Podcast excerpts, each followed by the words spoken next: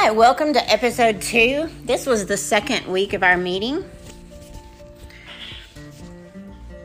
We'll be going over Luke 1, 2, and starting into 3 in this episode. In Ephesians 6:19 it says, "Pray also for me that the message may be given to me when I open my mouth to make known with boldness the mystery of the gospel." And that is my prayer for you as a listener and as a member of the group. I want to remind you today that you should begin your day with an I get to mentality instead of an I have to thought process. I get to go to work, I get to have a busy day, whatever it may be. We often dress our opportunities as stress, but they are in fact blessings. Colossians 3:14 above all put on the perfect bond of put on love, the perfect bond of unity. So, as a follow up to last week, we were talking about translations. And I needed to make a correction because I think I had said something wrong. The primary languages for the Old Testament were Hebrew, and for the New Testament was Greek. And that was something that I had shared in our face to face meeting, not probably in the recording. Luke 6:45 says, "What you say flows from what is in your heart." We are to consume the Word of God. What you consume becomes part of you, so that it is also what comes from within you. The voice said to me, Son of man, eat what I'm giving you. Eat this scroll, then go and give its message to the people of Israel. So I opened my mouth, and he fed me the scroll. Ezekiel 3 1 through 2. In Ezekiel 3:10 it says then he added son of man let all my words sink deep into your own heart first. Listen to them carefully for yourself So in chapter 1 Luke 1 through 4 it said many people have set out to write accounts about the events that have been fulfilled among us. They used the eyewitness reports circulating among us from the early disciples, having carefully investigated everything from the beginning. I've also decided to write an accurate account for you, most honorable Theophilus, so you can be certain of the truth of everything you were taught. For those that were listening to the last meeting, who remembers what Theophilus means? It means friend of God or lover of God. We enter into Luke as several main characters reveal. First, there is the announcement of John the Baptist and then Jesus. In Luke 1 5, it says, When Herod was king of Judea, there was a Jewish priest named Zachariah. He was a member of the priestly order of Abijah and his wife Elizabeth was also from the priestly line of Aaron. Now, I'll add a couple of things.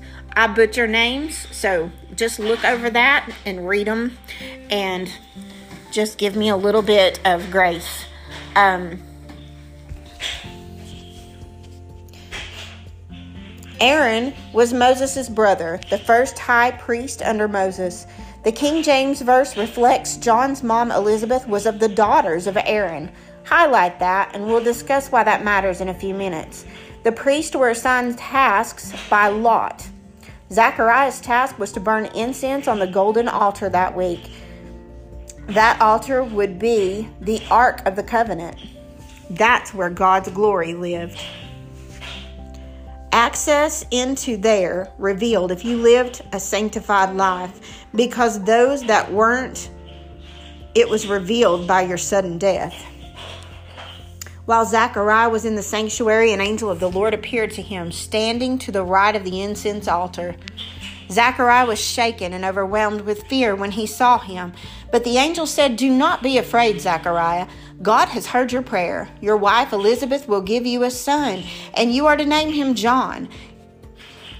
You will have great joy and gladness, and many will rejoice at his birth, for he will be great in the eyes of the Lord. He must never touch wine or alcoholic drinks. He will be filled with the Holy Spirit even before his birth, and he will turn many Israelites to the Lord their God. He will be a man with the spirit and power of Elijah. He will prepare the people for the coming of the Lord, and he will turn the hearts of their fathers to their children, and he will cause those who are rebellious to act, I'm sorry, to accept the wisdom of the godly. Luke 1 11 through 17. Now, note there, it said the angel was standing on the right side. If it's mentioned, it's likely significant with purpose.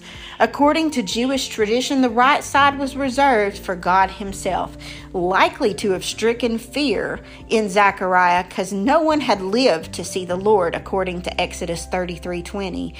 Interestingly, this showed a contradiction. The angel did not follow man's traditions or laws. Secondly, highlighting that Zechariah brought up their age, this displayed doubt or unbelief. How many times do we show unbelief? How many times do we pray from a place of doubt or unbelief? When we pray, if it's your will, that indicates we don't know God's will. That means we are praying from a lack of knowledge, uh, maybe even a lack of relationship. We should know God's will because it is written all in His Word. His will, as Jesus said, Jesus came to do God's will, and His will is that we are healed. When you see the words healed, made well, and made whole in the New Testament, those words or phrases are also translated from the Greek word sozo, to save, deliver, to protect, to heal, preserve, do well, be, in parentheses, make whole, and means ultimately to be made whole. For more information on that, I do provide a link in the translation of the word sozo from Greek to English understanding. Hosea 4 6 says, My people are destroyed for lack of knowledge the lack of knowledge that we have of the word because to be honest with you most people are starving. They do not have the word. They do not have relationship. They are not fed. That is why we are encouraging you to get into the word to have relationship in these last days. Here in an illustration or here's an illustration that unbelief doesn't stop the conception of God's plan, but it can bring setbacks and delay. Jesus didn't work in proximity of unbelief. Belief or faith were a prerequisite in his ministry for miracles to happen. If you are praying for someone, in some situations, you can carry them on your faith alone to see the miracles happen. But in some situations, their unbelief can cancel out your level of faith. It says in Mark 6 4, Then Jesus told them, A prophet is honored everywhere except in his own hometown and among his relatives and his own family. Luke 1 26 through 27. In the sixth month of Elizabeth's pregnancy, God sent the angel Gabriel to Nazareth, a village in Galilee, to a virgin named Mary. She was engaged to be married to a man named Joseph, a descendant of King David. Luke 1 30 through 33 said, Don't be afraid, Mary, the angel told her. For you have found favor with God. You will conceive and give birth to a son, and you will name him Jesus. He will be very great, and he will be called the Son of the Most High. The Lord God will give him the throne of his ancestor David, and he will reign over Israel forever. His kingdom will never end. Now, in this, the angel is telling her she found favor.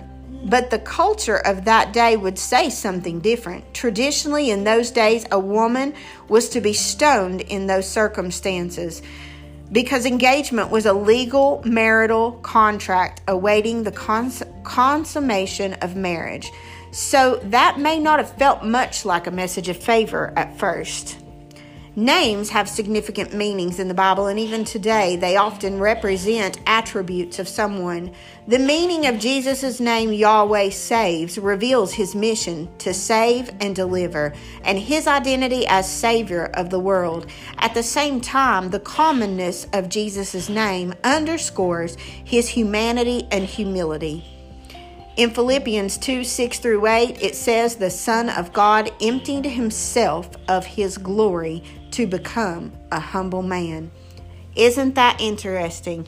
He emptied himself of glory. He gave up, stepped out of that throne in heaven to come and experience life in flesh just like us, to give us the perfect example. Lastly, let's take note. He will give him the throne of his ancestor David, as in King David, the same little shepherd boy with a great big anointing. This sets Jesus up in the bloodline of royal earthly kings by both the lineage of his mom and his believed earthly father Joseph. Now, the reason that I say believed is most people believed he was merely the son of Joseph. In Luke 132 through 33, it said, He shall be great, and he shall be called the Son of the Highest, and the Lord God shall give unto him the throne of his father David, and he shall reign over the house of Jacob forever, and of his kingdom there shall be no end. I'm specifically reading the King James Version here. The angel used the words throne, house, and kingdom. In 2 Samuel 7:16, God promised David his throne, house, and kingdom would be established forever.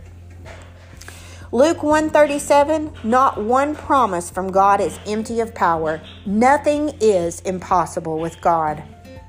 What's more, your relative Elizabeth has become pregnant in her old age. People used to say that she was barren, but she ha- but she has conceived a son and is now in her sixth month. That's Luke 136 from the New Living Translation.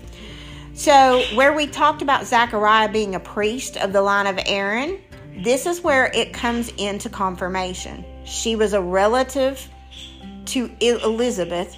So, Jesus was not only of the bloodline of a king, but of a priestly bloodline. Mary responded, I am the Lord's servant. May everything you have said about me come true. And then the angel left her according to Luke 138. Now what stands out to me deeply here is Mary came into agreement with God's plan. Regardless of what the consequences she could face, she was outrageously obedient.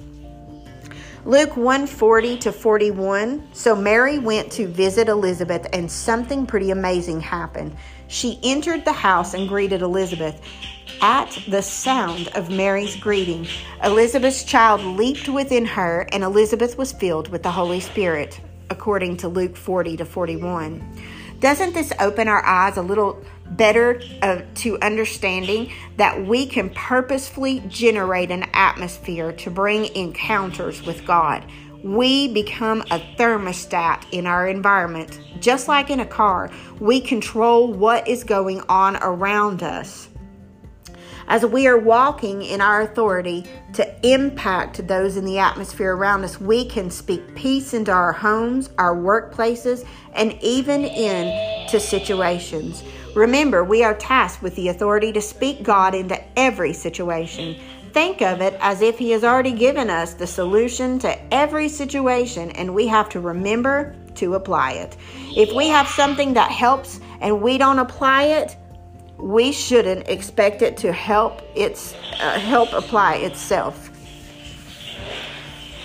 One of the images that I shared is actions prove who someone is Words just prove who they pretend to be.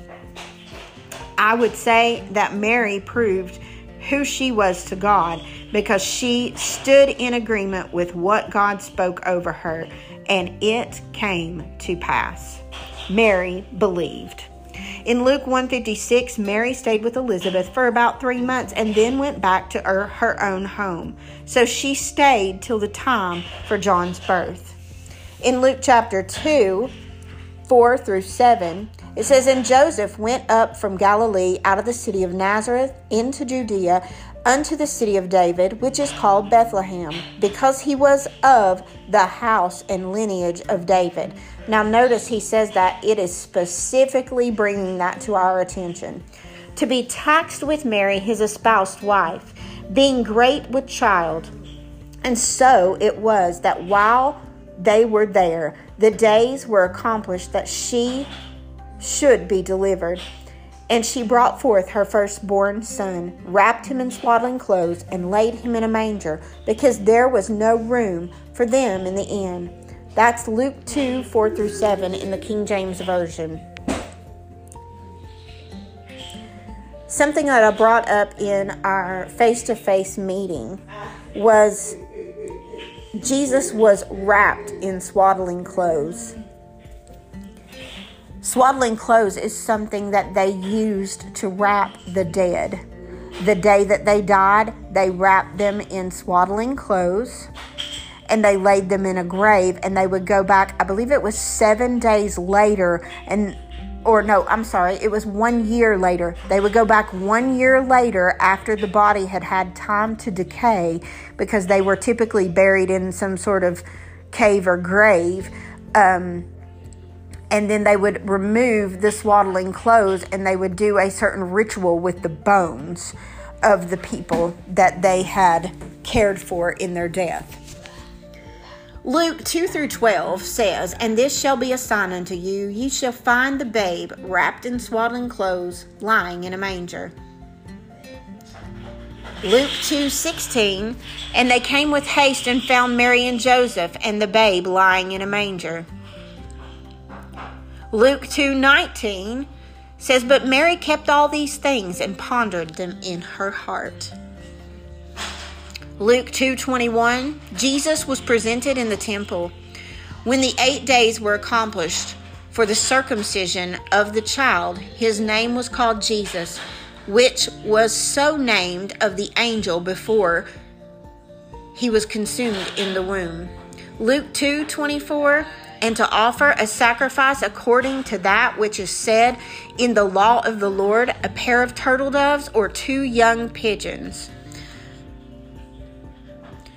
What was interesting about that is that showed that even though they were in a priestly line and a king uh, line or lineage by ancestry, they still offered the least of the sacrifices, which was typically what the poor or the needy would have made their offering because they didn't have a lamb um, to offer.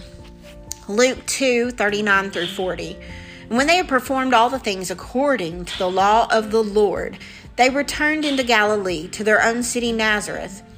And the child grew and waxed strong in spirit, filled with wisdom, and the grace of God was upon him. Interestingly enough, they raised Jesus following and knowing all the Jewish laws. Now, also, um, we learn in Luke chapter 2 that as they are at the temple, they receive confirmation of their son whom he is by Simeon and also the prophetess Anna. Luke 2 41 through 42.